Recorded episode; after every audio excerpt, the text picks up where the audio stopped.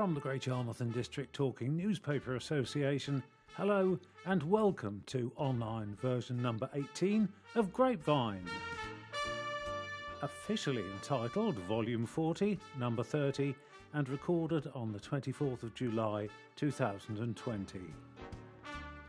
In this week's news, sad news of a double death in Galston, the Broads boatyards are running out of boats. How to make a bit of money on the side by renting out your driveway, and has a Mad Hatter been let loose in Galston?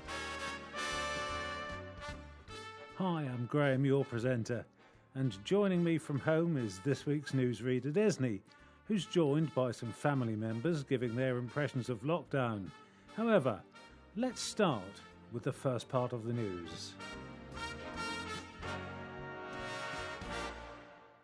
Hello, it's Desney here again to read this week's news, and I'm also hoping to hear from a few other people who'll be telling us what life has been like for them over the past few months, from the beginning of March, when life was fairly normal, through lockdown, and now, as things begin to ease and start to happen again, but not necessarily in the same way, they have more to tell us.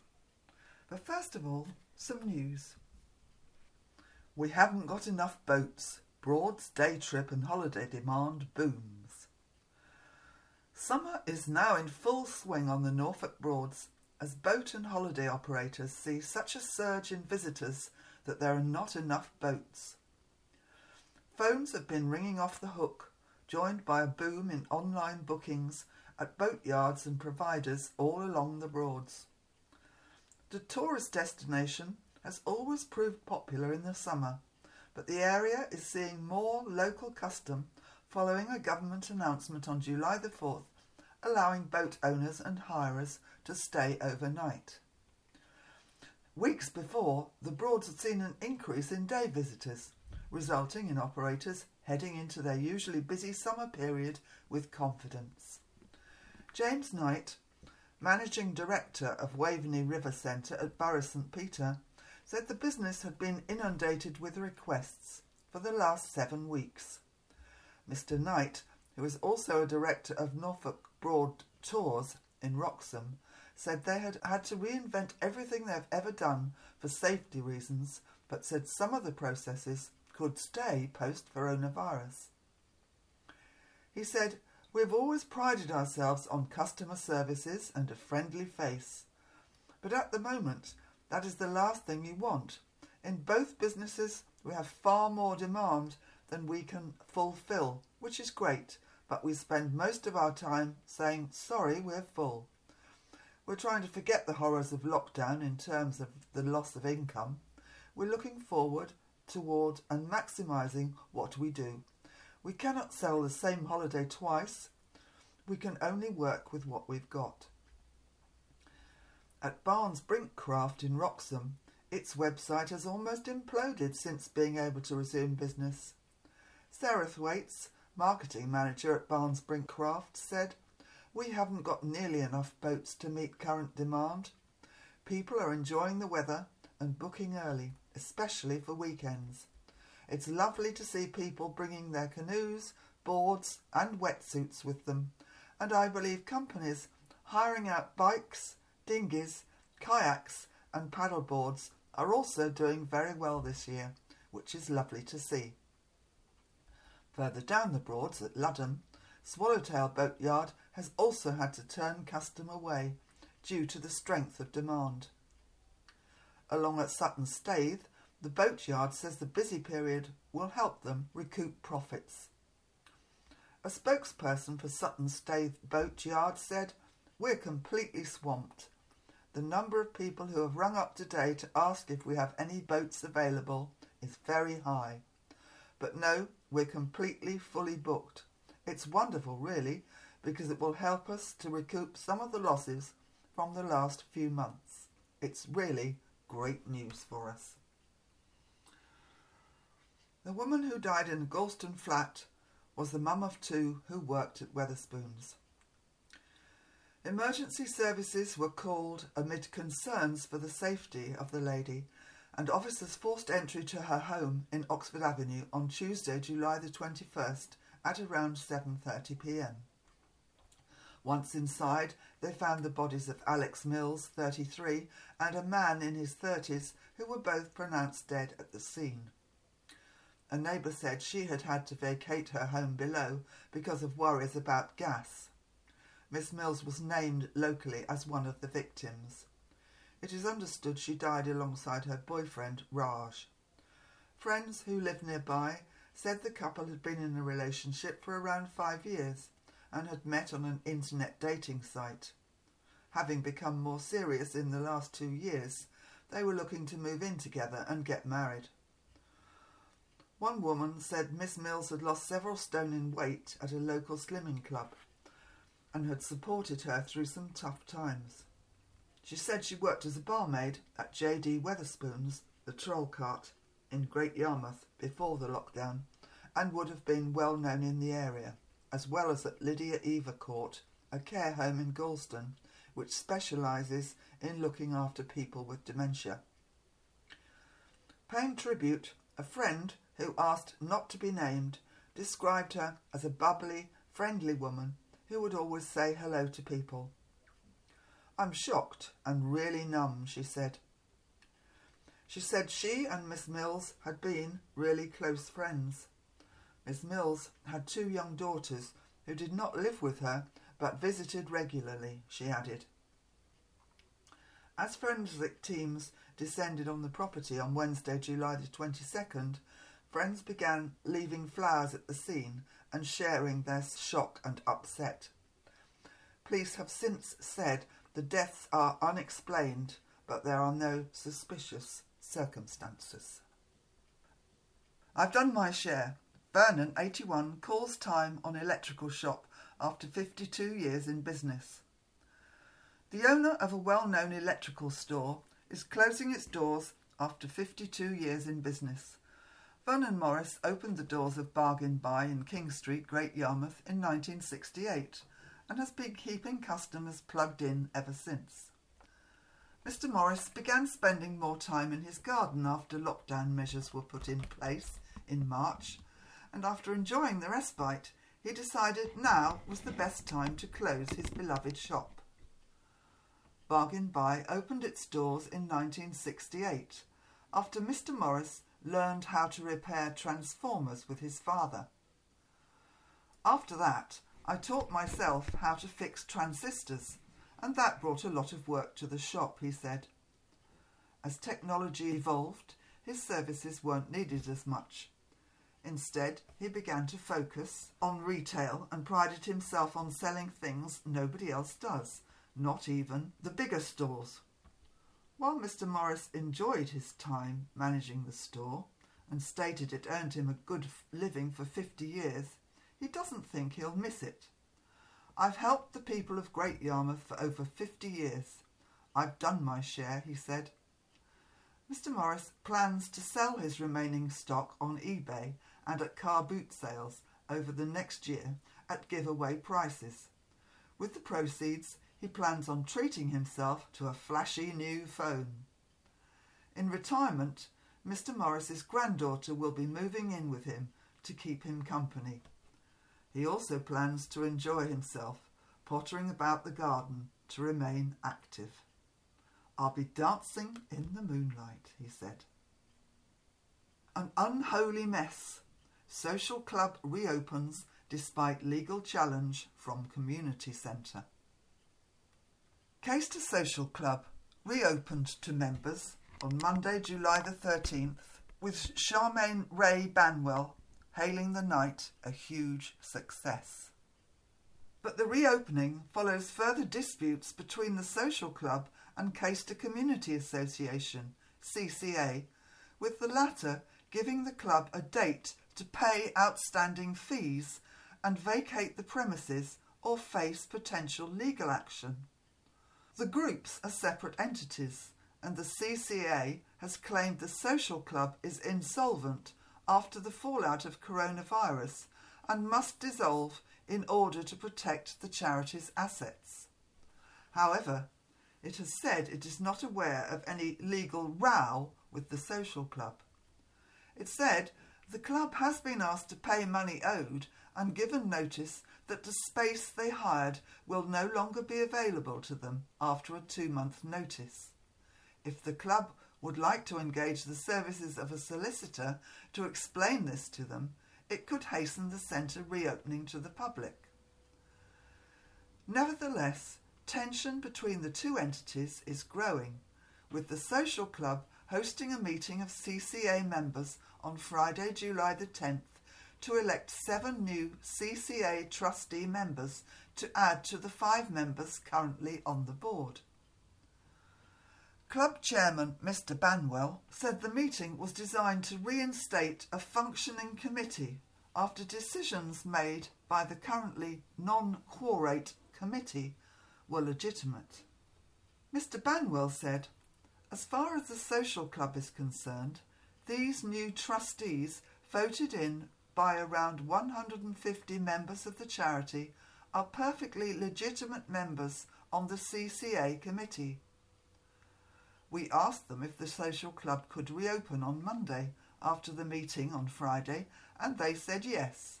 So we opened in line with the advice the 7 new trustees issued to us. But the current CCA committee declared the vote void and published a statement in response. The chair of the CCA, Louisa Marriott, said, I and my committee hope this clarifies this issue of voting. Any vote taken is null and void and has no effect on the legitimate CCA committee. We have many positive plans going forward and trust we have the village's support when the time comes that the Caister Community Centre is able to fully open again. The centre also added in a Facebook post that it was fake news to suggest the club managed Caister Community Centre or had the power to exclusively vote in new trustees when they have only ever rented 18 inches around the bar and or cellar storage space. After the meeting, the CCA committee, as it existed before the vote, published a solicitor's letter explaining the relationship between the club and association on Facebook. It said, the club has no authority over the association or its property. And so the club's meeting on July the 10th will have no legal effect. The club owes the association in excess of £40,000 and the management committee has a collective legal duty to protect the assets of the association. Mr. Banwell, however, said the CCA's constitution outlined the social club must pay money owed by October the 31st, not before, and so disputed that the payments they owed were overdue. He said the vote taken on Friday by CCA members who, according to the Constitution as we interpret it, have the final say. The vote should therefore stand, and we implore the rest of the CCA committee to accept it. This thing is an unholy mess, and since it's becoming increasingly clear the dispute will only be resolved through civil arbitration, we've hired a solicitor. In a statement posted to Facebook, the social club said, the matter will not be decided on Facebook or any other media platform. It will be settled in a civil court. It left claw marks on my neck. Woman bitten and her dog mauled by off-lead bull mastiff. A woman whose pet was mauled by an off-lead bull mastiff while out walking hopes police will make an example of the attack by prosecuting the dog's owner. Lindsay Colbert was walking her Samoyed called Yogi near the Marrams in Hemsby with her mum last Friday, July the 17th at 8:40pm when her pet was attacked by a bull mastiff. She said the dog wasn't on a lead and came sprinting over to my dog from 70 feet away. It then began biting Yogi and clawing at his neck.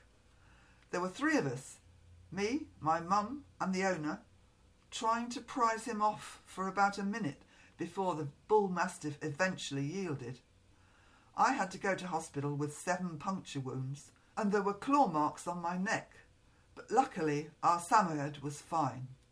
He was shaken up, but the vet said he was saved by his fluff, which is so bushy the other dog's teeth hadn't been able to penetrate very far. According to Norfolk Police, the owner of the offending dog was also bitten, and an investigation is taking place following the attack. Mr. Colbert's partner, Matthew Kelly, said he really hoped the police would take action. He said they seemed to suggest this might be a civil issue, but that owner should be punished for not being able to control their pet. If that had been a child the dog had gone after, I truly think they would have been maimed for life. Great Yarmouth Borough Council between 2015 and April 2020 destroyed 14 dangerous dogs, more than any other council in Norfolk. In response to the attack on Friday, Hemsby Lifeboat issued a statement after they dressed Miss Colbert's wounds on the site. The crew had been meeting down at the station and received the call for help from Miss Colbert's partner. They treated her injuries and advised her to seek further medical attention, stressing that all dogs must be kept under control when walking on the beach. The plea to keep dogs on a lead has been echoed by Sylvia Veal, whose husband was attacked by a similar breed of dog in Hemsby last October. She said, "We have a chalet in Hemsby, and this incident just made us totally wary about taking our dog out in the area." This is a light-hearted piece about teacups and tea plates. People are stumped as more and more random teacups appear on an A47 roundabout. A previously uncelebrated roundabout has become the focus of a bizarre crockery bombing phenomenon that is dividing locals. Some regard the mystery appearance of teacups on the traffic calming circle close to Galston's James Paget University Hospital as a hindrance or distraction likely to attract vandals, whereas for others it's a bit of fun, started by someone with a good sense of humour looking to create something pretty cool. But whatever the reason for the unofficial display, Highways England has declared it has to go. According to varying reports, a single mug or teacup sat on its own for some time, but has been added to in the last few weeks. A teapot has now appeared, and there have been sightings of plates at another nearby roundabout. No one is sure if one person is behind the explosion of China or if others have decided to join in. Locals have been quick to draw inspiration from the unusual installation, renaming it Mad Hatter's Roundabout and Mug Island. "Is this anywhere near a tea junction?" one person quipped.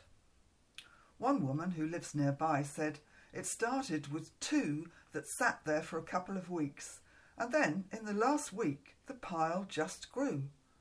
Must be about 20 now that appeared in 5 days.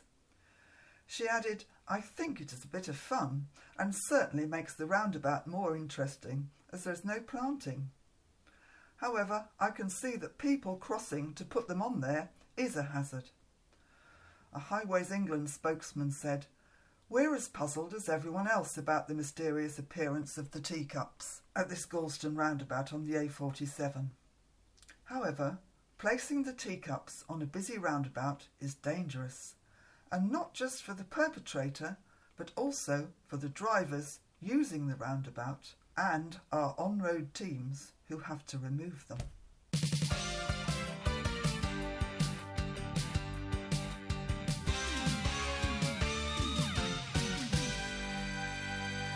Thanks, Desney. More news shortly, but first, Desney chats to Bex and Gemma over their experiences during lockdown. So I've got Becky with me now, and she's going to be one of the first to tell you what she's been doing. This is her COVID journey. So about March the 1st, what were you doing then, Bex? I was in college just studying for AS levels, which was still on at the time, so actually... Oh yeah, so you were due to do some exams. Yeah. So, and then what happened? And then, I mean, I just did nothing. So I just thought, 2 weeks off, be nice. Little break from school, catch up with some work I'd done behind, but then obviously it was a bit longer than that. It was a bit longer than that. So it started off really... just around your birthday, didn't it? Yeah. And just as you'd had a new dog as well. Yeah, so my birthday was the 22nd of March, and then 23rd was lockdown. It was announced on the 23rd, I think. Certainly, that was the first day that everyone was supposed to stay at home, wasn't it? Yeah. So then, no more college? No. No friends.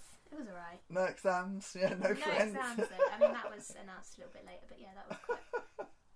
I don't know if I... Oh, I was a bit annoyed there was no exams, but I wasn't devastated about it. I mean, it's alright. Yeah. So then when things got easier, what changed again? Well, I mean, saw friends from a socially distanced distance, I suppose. Apart from that, not much really. Haven't really gone out too much. Obviously, college isn't back on. It's summer now, so not till next year. So it's all a bit. It's just been like a long summer, really, but a boring summer. So. A boring long summer because you couldn't do all the things that you usually do. Like, what do you usually like to do? I mean, just go out really. Just do probably a few parties, maybe. Would have been nice. Well, parties were certainly off the. Yeah, it's off the agenda. Yeah, and shopping? Yeah, I mean, nah, I could do without them. I'm not really that fussed about shopping. Save money. Yeah, true. I was supposed to go to a summer school, and obviously that was cancelled online through like Zooms and stuff, so a bit annoying, but it's alright. So you had no proper lessons, but you had lots of stuff to do. And you couldn't travel to Oxford, so they had to go online and talk to you. Yeah, but all virtually. Microphones, obviously technical difficulties weren't great in that situation, but got through it, so it's fine. It wasn't really that big a deal. And so what do you think is going to be normal now? I mean, for most people things are getting back to the way they were. I mean, obviously still, wear a mask, obviously, don't be dumb, wear a mask, but other than that, I mean, keep your distance and be precautious, and I think should be all right. Yeah, everyone's just got to be aware. Yeah, good word. Cautious. Thanks, Bex. Thanks very much. Gemma is a teacher, and I want to know about your lockdown story, Gemma. What happened? What were you doing around about March the 1st? I think I was at Butlins with my friends, thinking, I wonder if I should actually be at Butlins. There's a lot of people here. This is weird. I'm a bit worried about what's going to happen. So you were thinking about COVID even then, were you? Yes. I remember thinking about it at the beginning of March because things had already... sanitizer and stuff had already started going out, and it was all the wash your hands stuff had already started coming up. And I was thinking then... but everyone was saying there's no way schools are going to shut or anything. That would just be too ridiculous. There's no way that could ever possibly happen in anybody's wildest dreams. I remember that because obviously that's something I had to think about as assistant head. So 2 or 3 weeks later, Gemma, the teacher, what happened then? Well, they announced that on the 23rd, everything would be shut, and we had about a week to completely change all our plans and get school sorted for only having vulnerable children in. We had to do risk assessments on all the staff and risk assessments on all the children, and speak to parents about who would still need childcare, felt like childcare really, who would still need their children to be in school because they had to go to work, what sort of education provision we could offer a fraction of the children that were coming in from nursery up to year six, how different that would be for us as a three formentary school with over 500 children suddenly going down to 22 from the year 3 years old to 11 years old. It was quite a big change and thing to get your head round. And I suppose you must have had staff who had to shield, or? Yeah, we had quite a few staff who, if they didn't have to shield, then they were living with someone who had to shield. Mm. So that stopped them from being able to work. But we had a lot of people who still were willing and wanted to come in, so we were able to set up a rota for that. So no one had to feel any pressure about coming in at all, which we were really lucky with. And you all worked right through the Easter holidays, didn't you? You may not have all had to come in every day, but you didn't stop working. You didn't have a holiday, did you? No. Well, really. First time since I was a student that I worked Easter. Very strange. Very strange, yeah. 20 years and never worked in a holiday. Well, I'm not at my desk now. So now then the pressure has got a bit more because you're all going back in September. So what sort of thing has that caused? A replan, but then obviously we had already welcomed back some year from nursery children, reception children, year one children and year six children. So we've already had bubbles of those year groups, and we were able to offer short-term bubbles of the other year groups just to get them back in, to touch base with them. And then for September, obviously, we've had to plan a whole school bubbling system, which is quite tricky to get your head around, but we feel quite confident with what we've put in place for shielding. And if something happens with one bubble, we can still keep running the rest of the school because they would have all been separate and things like that. So it's just really planning and trying to think of what questions might have and how we can reassure parents and all those sorts of things. And then there's also obviously planning all this, finishing work today and thinking, gosh, anything could have changed in the summer.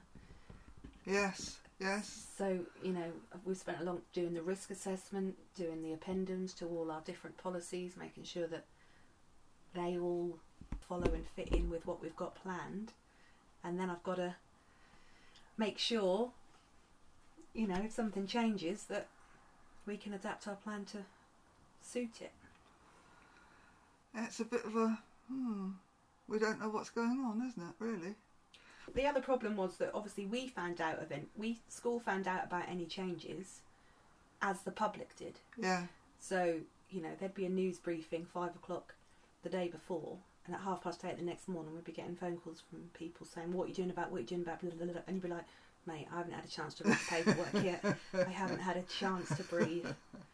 As soon as we know and have worked it out, we'll let you know. But literally, you found out when we found out. So how did the children react to all this? Do you know what? The children have been amazing, really amazing. And we were worried that they wouldn't be, but actually, you know, they're really keen and happy to wash their hands. They're really okay about staying away from each other and about you know, not playing those tactile games that they would have played. They never cease to surprise you, do they, children? But they have been pretty amazing, yeah. But little ones do like to touch each other and hug each other. We were really worried about nursery and reception, but again, they know that there's a nasty germ, and the way to stop it is to keep your hands washed and to, you know, play differently, to be different, and they are. And they're taking it in their stride and being really quite cool and unique about it. And this is obviously a thing that they're doing at home as well, because it is a countrywide thing. Well, yeah, it's not just nationwide, it's worldwide. But yeah, it's very embedded in everything. Yeah. And yeah, we were really worried, especially about having nursery children in. How would you stop nursery children? But no, they've really been like really good, really surprisingly good. And how do you feel about the changes that are going on now outside school, with more shops opening and cinemas? And I went to the seafront the other day, and I was too scared to walk down there because I've been so used to isolating, making sure I stay away from people, making sure that I keep my distance, Like going down the seafront and seeing all those people in one place, I found really quite odd, and I didn't like it. So it's not ordinary anymore. No. This time last year, that was just very ordinary. Yeah. And now, very different. Yeah. Okay. Thank you. Also, of course, I had to miss you. You've only just joined my bubble. Yeah, we became a bubble, and that was about 4 or 5 weeks ago. I can't remember now. But obviously, we went for a good couple of months without each other, so that was weird. Definitely. Yeah. Thank you very much. Do you know, it's amazing how optimistic people are about how we'll go forward. OK, it's time for some more news. Driveway rentals surge by 285% amid staycation boom in Great Yarmouth. The town has seen a surge in driveway rentals as lockdown has eased and trippers head to the coast. According to data supplied by online rental platform yourparkingspace.co.uk, Great Yarmouth has seen the fifth biggest increase, fuelled by staycation trippers looking to holiday closer to home. It comes as Great Yarmouth Borough Council has revealed it is looking to rent out spaces on the unused section of Beachcoach Station. According to the parking site, which advertises prime spots to those looking for them, demand is up by 285% in the town, and income for homeowners hiring out their driveways stands at an average £53 a month.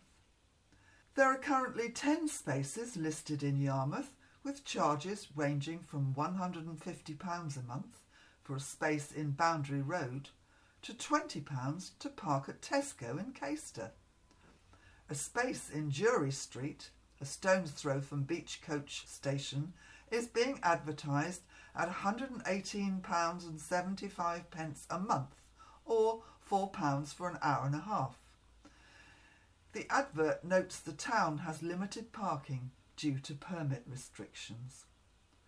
It says, this spot is ideal if you're staying in the area or at one of the many luxurious guest houses in the area. There are several bus stops and eateries in the area within walking distance. People reviewing the space said it was good value and in a prime location, close to tourism hotspots, the only downside being it was a very narrow street. Harrison Woods, managing director of yourparkingspace.co.uk, said, we're seeing a massive increase in rented driveway bookings in seaside towns as Brits return to the coast following a relaxation in lockdown rules. Brighton tops the coastal earnings chart, with driveway owners making £162 per month on average, followed by Bournemouth and Worthing, where residents make an average £92 and £78 respectively. A spokesman for Great Yarmouth Borough Council said, we are currently seeking expressions of interest for additional car parking space in the currently unused sections of Beach Road Coach Station. At present, there is no information on fees, as due to the current COVID-19 situation, the advert has yet to be progressed further.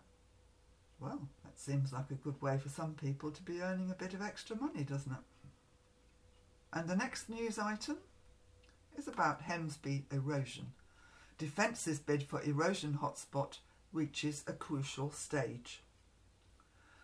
A bid to bring medium-term sea defences to a vulnerable stretch of coast has taken an important and positive step forward. Great Yarmouth Borough Council says it is in the process of taking on a technical consultant to work up a scheme for a rock berm at Hemsby. A 1,300 metre linear defence at the foot of crumbling dunes is considered the best and most affordable way to protect some 75 properties said to be at risk over the next 20 years. It will likely stretch 400 metres north of the main beach entrance and overlap the gabions at Scrapby to the south.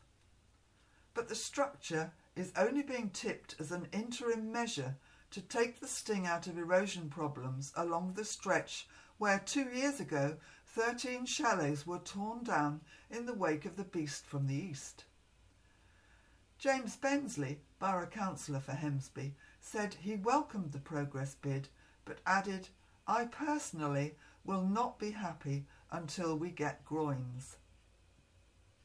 Penny Carpenter, Chairman of the Environment Committee, said Hemsby was at the front line of climate change impacts and that the authority was working closely with Coastal Partnership East. She said the Borough Council, through Coastal Partnership East, has continued to engage with the Hemsby community to explore potential options for responding to coastal change at Hemsby, following the findings of the Council's Coastal Management Study. A rock berm has been identified with the community as the preferred medium-term solution to help reduce the rate of erosion and give Hemsby extra time to adapt to coastal change in the longer term. Following the required environmental screening and scoping exercises completed earlier this year, I'm pleased to report that the Council is now finalising procurement of a technical consultant which will work with the in-house engineers to design and outline a rock berm scheme for planning submission, as well as identify potential costs and options for funding. This stage of work is programmed to be completed in winter 2020 to 2021. However, she added that there were still hurdles to clear to do with planning permission, funding and consultations. Only if a scheme is found to be technically, ecologically and financially viable, as well as acceptable to the community as a whole, could any application be made for government funding. All engineering options are costly and would require significant contributions from a range of partners, she said. And the next one is also from Hemsby, I believe, but this time a seaside village, Hemsby in fact, is calling on people not to align themselves with a bid to boycott its attractions, declaring it welcomes tourists with open arms. As lockdown has eased and people have been allowed back to their holiday homes and on caravan parks, a Facebook group called Boycott Hemsby says it aims to warn locals about their behaviour in response to some residents' reported hostility and rudeness towards visitors. The group has some 90 members, many of whom disagree with the cold shoulder claims, saying Hemsby very much welcomes visitors. James Bensley, who owns a cafe and attractions in the village and whose borough council ward includes the area, said he was heartbroken when he found out about the request to spurn the village, a second home for generations of happy holidaymakers. "As if this season has not been hard enough," he said, "we now have this challenge. Hemsby has gone above and beyond in terms of safety, and we had some excellent feedback over the weekend from visitors about how safe they felt. It is an already hard year, and if we can sit down and have a discussion and diffuse this, that would be great. We have to nip it in the bud. This is a global pandemic, but Hemsby might be the only resort with a campaign to boycott it, and it is totally undeserved. I understand people are anxious, but I cannot see anything positive in a social media account like this for anyone. They've probably been coming for years and have taken offence at a comment made at the height of lockdown. If people do not feel welcome because of one comment, please do not deny yourself. We welcome you with open arms." Lorna Bevan at the Lake on Arms said of the page, "I disregard it totally. It is just not the truth. The more you answer them, the more they grow. Everyone here is open, and people have gone to great expense to do it. It's just so wrong to make people feel unwelcome. No one has the right to a town or a village. We are lucky to live here. Why shouldn't we share it?" The organisers of the Facebook group were contacted for comment, but no response has been received so far. Kites.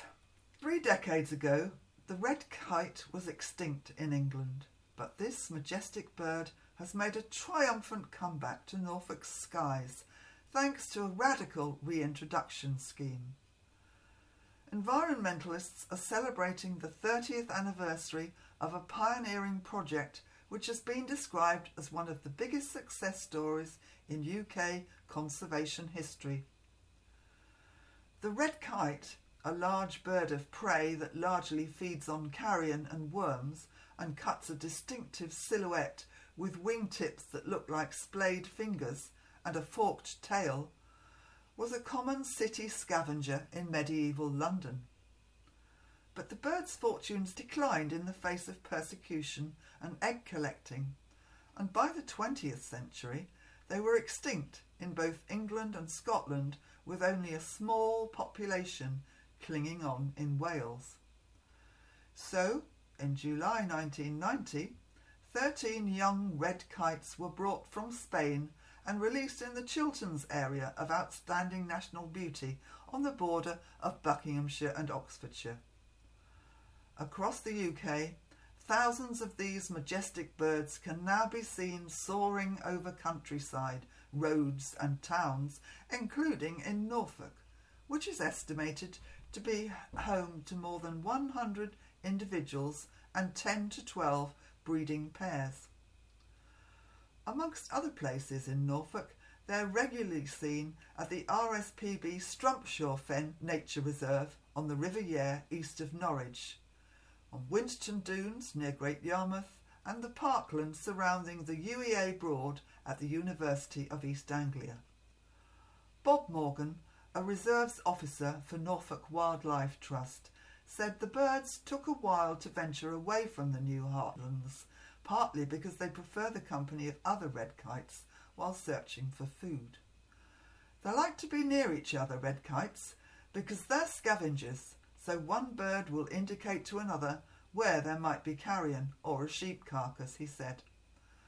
That is one of the reasons we've been having difficulty breaking out from Oxfordshire and Buckinghamshire. 10 years ago, even 5 years ago, there were hardly any here in Norfolk, but younger birds tend to stray off and look for new places, and they can be seen fairly regularly in Norfolk now. Locally, there is some perfect habitat, as there is a mixture of open ground, grazing marshes, woodlands and livestock. They need tall, undisturbed trees to nest in, and they like open country to hunt in and look for carrion. They often hunt during the day, as they like to catch the thermals, and you can often see them over roads looking for roadkill. They are distinctive looking. Once you see one in the air, they're very obvious, with that forked tail and rusty red plumage. It's a sight that stays with you. Jeff Knott, RSPB Operations Director for Eastern England, said, "In the 1980s, anyone wanting to see a red kite had to make a special pilgrimage to a handful of sites. Today it is a daily sight for millions of people. In a few short decades, we have taken a species from the brink of extinction to the UK being home to almost 10% of the entire world population.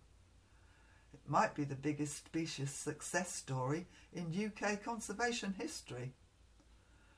The reintroduction scheme was a collaboration between the Nature Conservancy Council, now Natural England, RSPB, Joint Nature Conservation Committee, JNCC, Zoological Society London and British Airways. Natural England Chairman Tony Juniper said red kites are one of our most majestic birds of prey, with a beautiful plumage, and are easily recognisable thanks to their soaring flight and mewing call.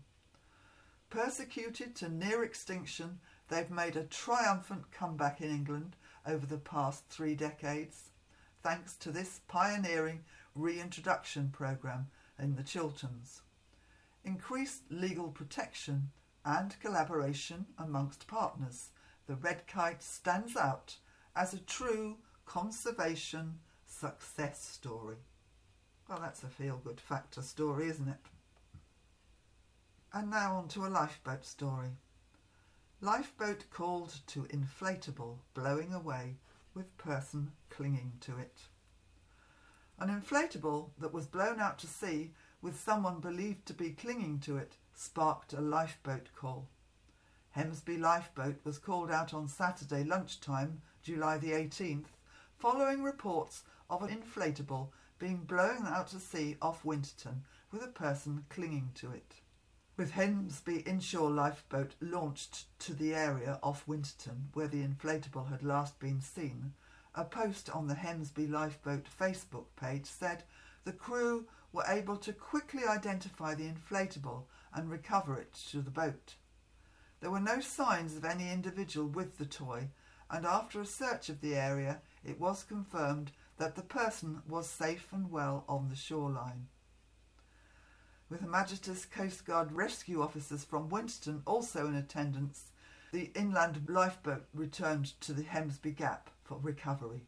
The inshore lifeboat, I beg your pardon. A spokesman warned, with our local sea conditions, it is all too easy to be blown out to sea when playing with inflatables. Our advice is to tether the toy to the beach to prevent it from being blown out to sea. Stay safe and enjoy our coastline.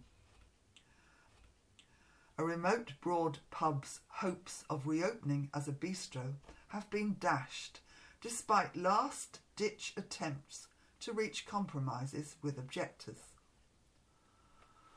Olive Court Properties Limited had applied to Broadland District Council for a premises licence to reopen part of the Bernie Arms, believed to be Norfolk's most remote pub, as a bistro. The vision for the former pub would have seen it serving breakfasts, meals and drinks to boat users and walkers, and hosting occasional events, including boat regattas and live music. However, after concerns were raised about noise disruption from the RSPB and further objections from the Broads Authority, the application was refused. At a licensing committee held remotely on Wednesday, David Tarry, on behalf of the pub's owners, had pitched a number of compromises in hopes of persuading the committee to grant the application. These included pledging that no live music would be held outdoors beyond 10 p.m, that alcohol would not be sold until 11 a.m, and pulling in the proposed opening hours. He said, "The Bernie Arms has had a very long history and has been shut as a pub for 5 years. An application was made to turn it into a house, but the owners were told it had to stay a pub. The idea for it to be almost a halfway house for boat users and walkers, somewhere to stop and have a drink or a meal and relax." Most of the concerns raised were around noise levels. However, Nettie Southgate, who had been due to run the venue, said, "It is going to be a bistro, not a nightclub." Committee Chairman Sheila Gurney said that offering last-minute amendments showed a lack of advanced planning from the applicants. She said, "We note the site is unusual in terms of physical location and condition, being largely an open area next to a fast-flowing tidal river. It is the obligation of the applicant to demonstrate they've taken account of the site and necessary measures. Unfortunately, we feel there has been significant failure to provide the necessary data we need to be confident regarding noise concerns and health and safety. The significant last-minute amendment of the application concerns the committee as it shows a lack of advanced planning."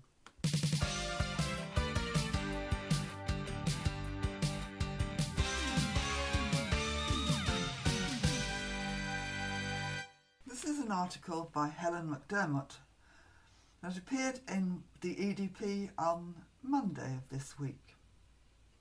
Who's that knocking on the door? Why Avon ladies are making a comeback. And there's a lovely picture of a smiling lady who is apparently called Brenda Bishop. Says Norfolk Avon lady Brenda Bishop, who retired in 2011 after 50 years working for the brand. I didn't think they'd gone away completely, but apparently, according to Helen, they're making a comeback. Ding dong, Avon calling. Do you remember them? The smiling, cheerful ladies who brought their wares to your doorstep. If you do, then you might welcome the news that she's making a comeback, beaming through the doom and gloom of COVID-19 and the lockdown. The word is that requests to take on the Avon franchise have rocketed lately as more and more ladies, and possibly even men, are hoping to have a chance of tempting us to open our doors and let them in to show us the latest in makeup. Apparently there were a few Avon men who rang our doorbells with a case full of paints and powders, but the only callers I remember were smartly dressed, immaculately groomed ladies who thrilled mum with their tempting boxes of delight. I was only a little girl then, but I did love looking at the lipstick colours and hearing mum go ooh and ah as she tried them on in front of the mirror. Avon ladies were a familiar sight in those days, always welcome at our house, but as time went on the brand gradually drifted out of fashion. Shops in the high street began to stock exotic sounding and lush makeup brands that you could sample on a day out doing all your other shopping. We heard the ding-dong less and less often, and eventually not at all. Avon had its beginnings in 19th century America, when a door-to-door bookseller called David McConnell had a brainwave, coming up with something virtually unheard of. It was to give the American woman the chance to gain financial independence by running a business of her own. The first woman to set out to sell the Avon brand was Persis Foster Eames Albee. That was in 1885. By all accounts, she was a shrewd businesswoman, brave enough to dare going and knocking on doors. Her efforts were very successful. The Avon brand was born. The name Avon was taken from the river in Stratford, the birthplace of the bard. McConnell was a frequent visitor. Avon flourished for years until the swinging 60s, when Mary Quant, Bieber and Estée Lauder came on the scene, becoming household names. Avon began to be seen as a poor relation. We trendy young things thought Avon was mumsy stuff. We wanted new, cool casings and colours. Being seen pulling Avon out of your makeup bag would be very unhip. While Avon actually didn't die, it just became subdued and quiet. Many women went on from selling the brand, using their experience to succeed in all sorts of professions. As one former Avon lady said in the 1960s, going out and selling, making money, promoted female empowerment, even though her mum didn't exactly approve. Emerging from lockdown to venture back into the stores, I have to say the makeup counters are a bit of a bare and sorry sight. The assistants, the ladies and the gentlemen, are well masked up and apologetic that you can't actually see what the makeup might look like on you. They can't even spray you yet with a sample of the latest perfume. Oh well, time to make for a coffee and an award-winning scone with my lovely friend Judy. We had to admit that we rather enjoyed the fact that we could gossip with so much more space around us. Good from our point of view, but we suspected not from the restaurant. We talked about the old days at Anglia, when Judy had the job of managing the Miss Anglia girls on tours of the region during the 60s, when the Miss Anglia shows were hugely popular. But not with everybody. Judy recalls the angry mobs who saw the shows as a cattle market and demeaning to women. At one audition, There were so many protesters that Judy and the Miss Anglia hopefuls had to barricade themselves into the room. None of the contestants saw the show as demeaning. Like the Avon ladies, they saw it as empowering. A lot went on to make a good living. According to Judy, none of them, whether they won or not, ever regretted taking part. Miss Anglia came to an end in the early 80s. Time was up for such shows. Quite right too, some would say. But in these troubled times, there's not a lot wrong with a touch of paint and facial pampering to help you feel a bit better about yourself, is there? Welcome back, Avon. Welcome home. Ding dong! Ah, memories, memories. Last part of the news now, before we all go ding dong and start on the Avon lady jokes, most of which we couldn't possibly use on Grapevine, at least not the ones I know. Here's News 3. Dentists now. Only call if you're in agony. There's a huge patient backlog at Norfolk dentists.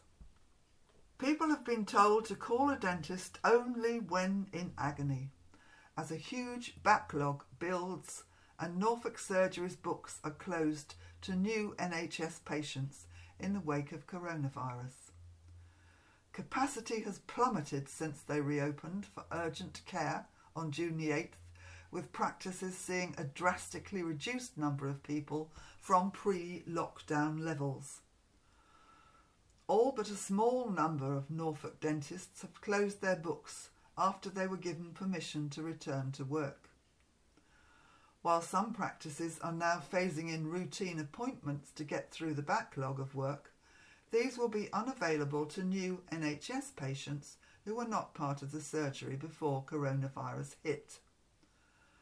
According to the Norfolk Health Watch Group, anybody in pain, registered or not, can access urgent care. But of Norfolk dentists listed on the NHS website, only 2 have now updated their information to say they are taking on new NHS patients. The rests are only taking on private patients or NHS patients arriving through referral.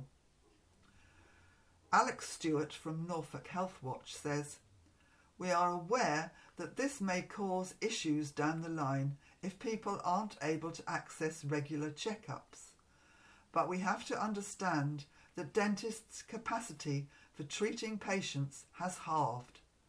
We've been contacted by many people who had not joined a dentist before lockdown, now worried about when they'll be able to get a checkup."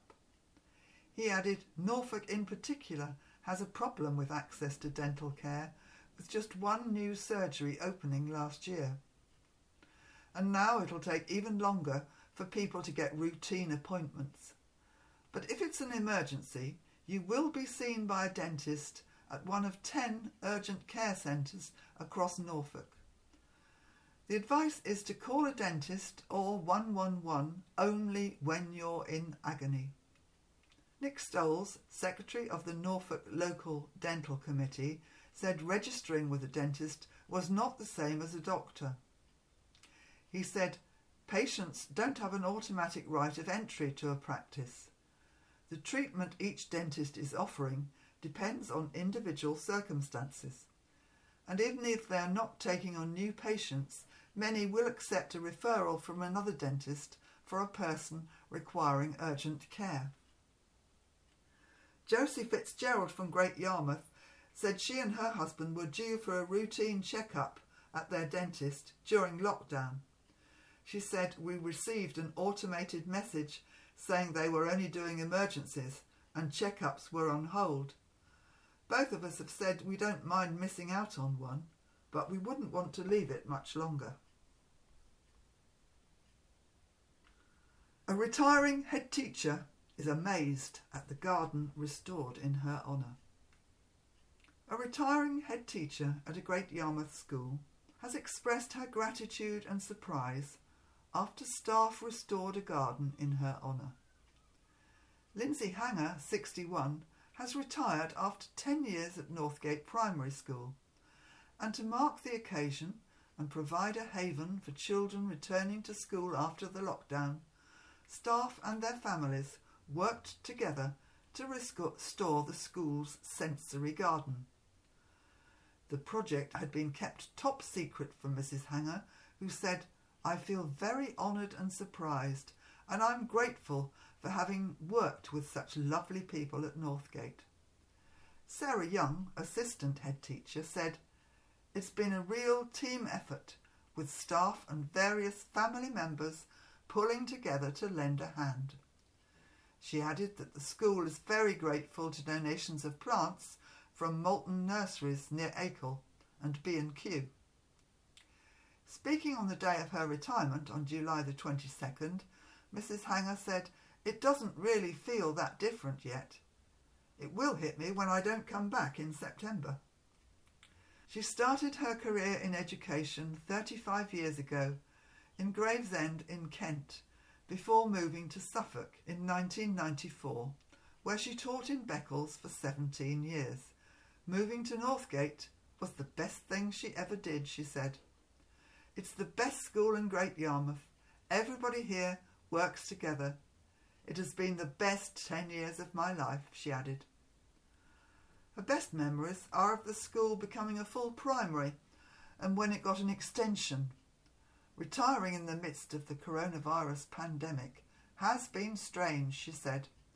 "It's possibly the worst scenario you could end a 35-year career on. The worst bit of last year has been not being able to do proper goodbyes with the children." Among the challenges she had faced at the school was the level of pupil poverty. "There are a lot of children who really have quite difficult lives," she said. Mrs. Hanger said she will miss being in control. "That's going to be hard, not to be coming back, being the person driving it all forward," she said. Not that she's left education entirely.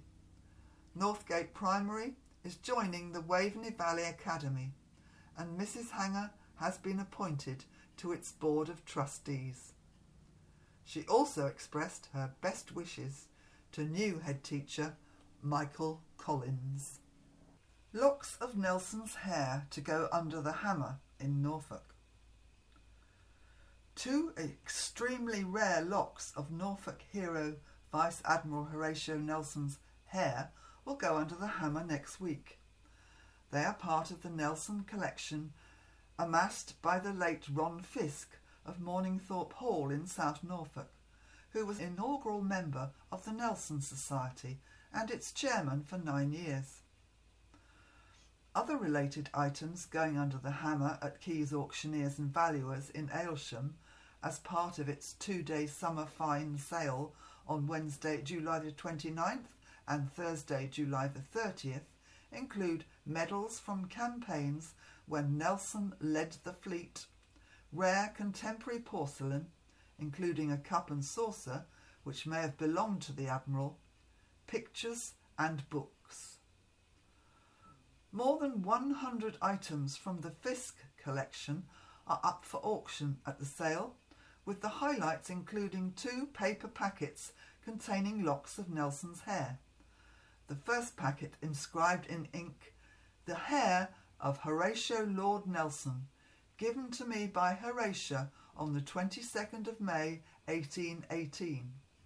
And the second, "The great Lord Nelson hair, cut off when he left off tying his hair." The pre-sale estimate is £2,000 to £3,000. Wow. David Broom of Keys said, "Despite some recent controversy, interest in Nelson remains very high. He was perhaps Norfolk's most famous son, so it's appropriate that these items are going under the hammer in his home county. But we expect interest from throughout the UK and overseas." The Lord Nelson statue in the grounds of Norwich Cathedral was recently targeted in two graffiti attacks and has been fenced off by contractors. Nelson was born in Burnham Thorpe. My job is on the line. Working mothers are concerned about the impact of school's new timetable. A working mother concerned about the impact of coronavirus on the timetable at her daughter's school fears she is being forced to choose between her job and picking her child up after class. Demi Hollis from Galston says she and her husband rely on the breakfast and after-school clubs at Ormiston Cliff Park Junior Academy, where their 9-year-old daughter studies, to allow them to go to work.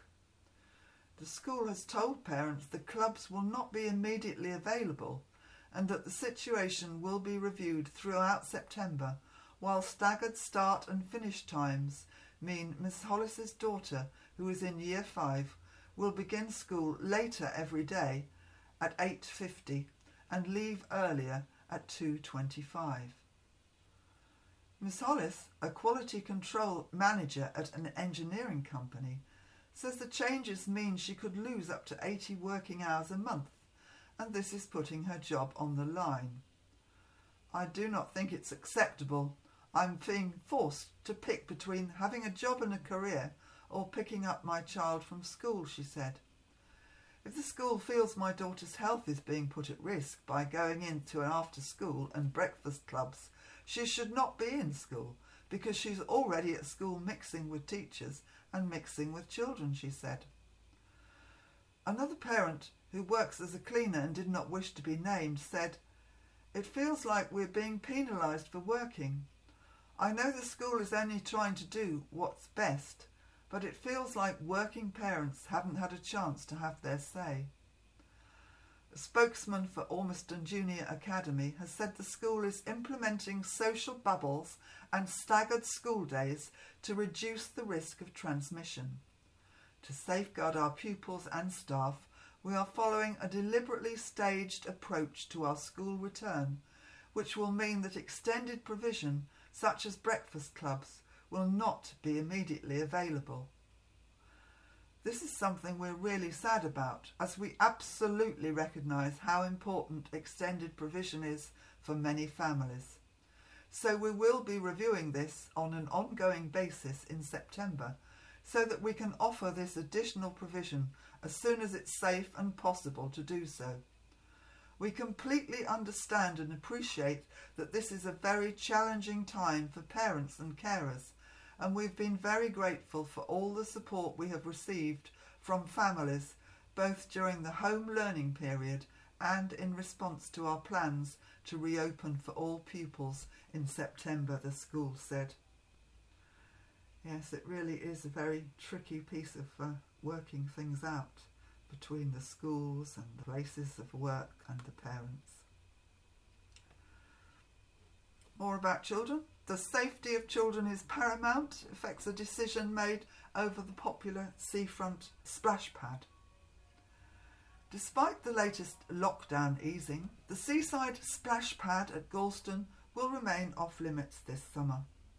Great Yarmouth Borough Council has confirmed that while outdoor pools and play areas are allowed to reopen, the splash pad on the lower prom will not be firing up its fountains and tipping buckets this year. A statement said, "With outdoor water parks now allowed to reopen, we have reviewed what is possible and practical with respect to the splash pad, taking into consideration the latest government advice about social distancing and COVID-safe operations. The safety of the children and parents who would be using the splash pad is paramount, and therefore this decision has been made for the facility to remain closed for this summer." The £300,000 free-to-use attraction opened in August 2018, replacing a 1960s built paddling pool that was deemed to have had its day. It proved a huge hit with families looking to cool off during the heat wave.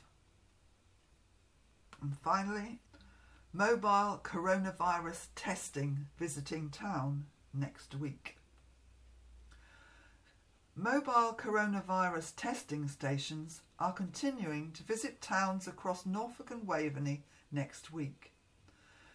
The testing centres, mobilised by the Ministry of Defence, will run alongside permanent testing centres in Norwich and for essential workers at the James Paget University Hospital, Great Yarmouth, NR30 1EN on Sunday, July the 19th, Thursday, July the 23rd and Sunday, July the 26th. Who is eligible for this testing?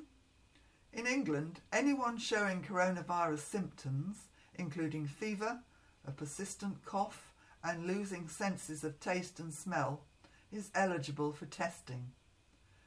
Tests can be booked for yourself or any member of your household. All tests must be booked. There are no walk-in or drive-in appointments. After booking a test, you will be encouraged to alert those who have had close contact with, and those in your household should start a period of self-isolation for 14 days since symptoms began.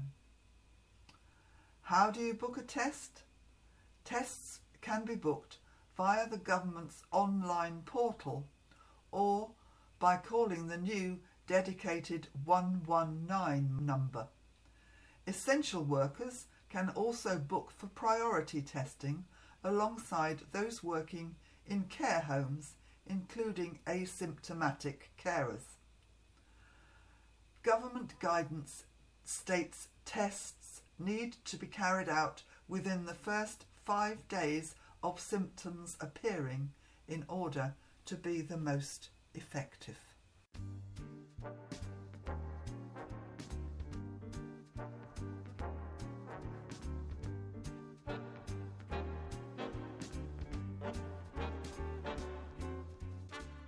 Well, that's just about it for another edition of Grapevine. Just time to inform you that Grapevine Volume 40, Number 30, is copyright 2020 of the Great Yarmouth and District Talking Newspaper Association. The content, in the main, is adapted from the publications of Argent Limited and is used with their consent. However, the Great Yarmouth and District Talking Newspaper Association accept responsibility for editorial decisions made for this recording. From Desney and myself, it's bye for now. Andrew will be back with us next week when we hope that you will give us the pleasure of your company once again. In the meantime, have a good week and keep well and safe. Bye for now.